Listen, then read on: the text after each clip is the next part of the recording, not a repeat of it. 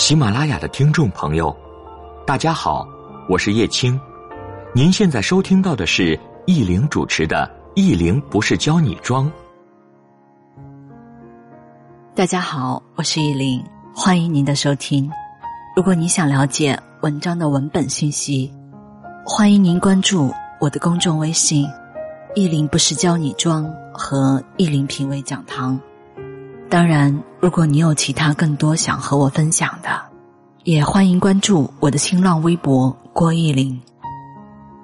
我们今天给大家分享的文章题目是：那袭旗袍，无关风月，只关情谊。从二十出头做的第一件旗袍，到现在十来年了，不说做过上百件旗袍，几十件还是有的。我正好去四行讲旗袍文化这个课，那微信呢就在聊一个和旗袍相关的话题。随着这几年中式风的崛起，看到旗袍的各种表演和展示，心底暗暗觉得，其实真正驾驭旗袍，不需要那么浓墨重彩，素淡、干净就好。每个女人都有一个旗袍梦，是发自内心的那种迷恋。在不同的场合，不同的人群也赋予了旗袍不一样的含义。在胭脂扣里面，如花问十二少：“你有没有给他穿旗袍？”十二少说：“我给他系扣子，不过系扣子的时候都在想你。”原汁原味的旗袍有很多个直角扣，两个人之间系扣子也是一种乐趣吧。真正高级的性感，从来都不是袒胸露乳、故作媚态，高段位的展示，都是不经意之间的美，就让很多人惦记。其实这个是我一直也想分享的观点啊。在各个群体都穿旗袍，旗袍实新的时候，有大家闺秀，有名媛，有丫鬟，也有精灵女子，不同的人驾驭起来，有各自不同的风韵。我的公众微信上放了几张旗袍历代的这个演变的图片。旗袍在严格意义上来讲，它不算国服吧？我们都知道，旗袍是旗人的服装演变而来的。旗装就是清朝满族人的服饰。在满族入关之前，主要生活在北方，以游牧生活为主，善骑射，旗装相对宽松，腰身平直。满族妇女的着装几乎就是长袍为主。又开襟，女子不骑射，所以她们不加马蹄袖，一般都是绸缎制作。我看清代的古装剧，也看到皇后、妃子，还有其他各级贵妇的服装，还需要再绣上团龙、团蟒等纹饰。到后来，长袍就慢慢变成了旗袍，领口、袖口。长短、开叉高低、镶边等等都有了变化。记得还一度流行过十八香。旗袍真正的时尚变迁，主要在民国初期的十来年。那个时候有一种倒大袖的款式，我找了一个图片放在微信上。交领右衽，袖长不过肘，就是袖口是呈喇叭状。在三十年代，应该是旗袍发展的鼎盛时期。那个时候，很多女子都梳着手推波的盘发，然后穿旗袍。我的微信上除了简单写了旗袍的文化知识，另外还写了一些关于旗袍的面料，在这里我就不一一分享了。不过最近我用过一些就是纯毛的面料，其实很多是做男士。西装的，我拿来做过旗袍，我觉得效果还不错。另外，关于旗袍，有个姑娘给我讲了一个故事，得到她的允许之后，我也分享给你们。她说，有个人从一一年认识到现在一八年，七年了，分开五年，见的次数很少，每年也就两三次。每次见面，他都带上当初他送给他的。各种长长短短的珍珠配饰，为此他也会特意穿上旗袍来搭配珍珠。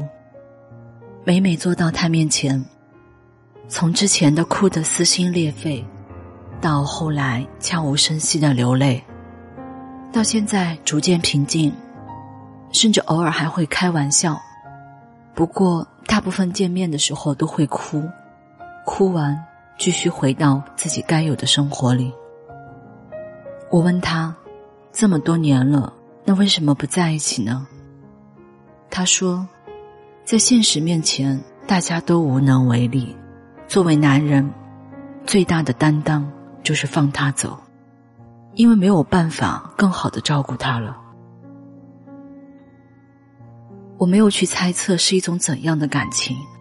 他说的无能为力，不是和各自的能力相关，也不是和道德相关。我在想，那该是怎样的一个人？是翩翩君子，还是温润如玉？是学识渊博，还是重情重义？是写得了一手好字，还是填得了一手好词？值得一个正值青春、大好年华的姑娘等了七年。职场的江湖本身就险恶，孤身一人的她在离家很远的地方，跌跌撞撞的去走了这七年的路，到底会有多少艰难险阻，才可以变成今天那么明媚的她？庆幸，今天的他依旧很好，笑靥如花的模样，就是像。很平静的湖面，不再泛涟漪。如同那句话：“我已亭亭，无意无惧。”胭脂扣里的如花，最后没有等到十二少，但是起码见了一面。希望每个用情至深的姑娘，都可以等到给你们爱情的那个人，因为我知道关注我的你们都很优秀，面包早就有了。落地开机，我收到那个姑娘的私信。她说以后每个月发了工资，就给自己做一件旗袍，等得到他的话，每件都穿给他看。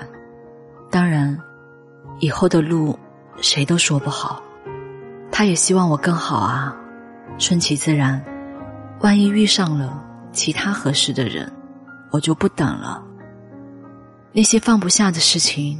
在念念不忘的过程中，可能就忘记了。当时在飞机上，我写的妆都花了。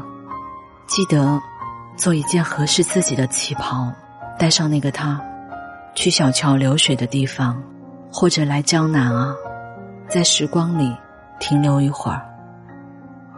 那袭旗袍，无关风月，只关情谊，因为那些情深意重。早已超越了太多其他人给得起的安稳。好，以上的文章是我们今天分享的内容。谢谢你的收听，愿你和那个人都一切安好。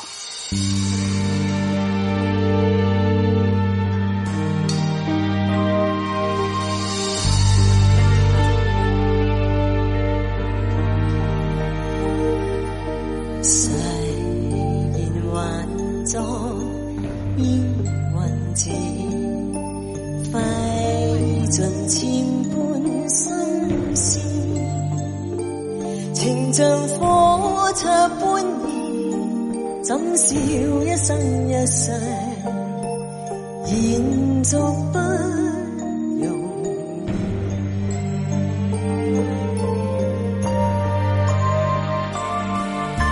负情是你的名字，错付千般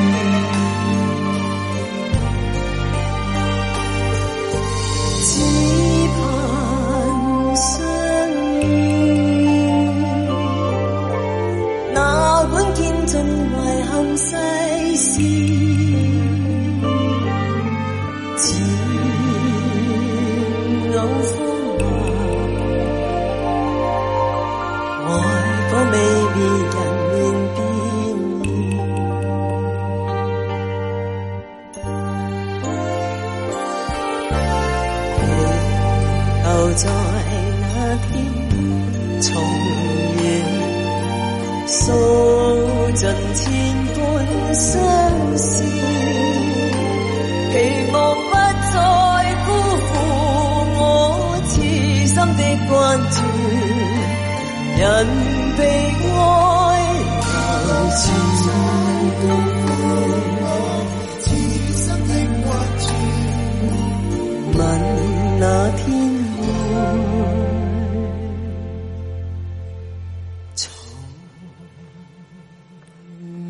会重遇？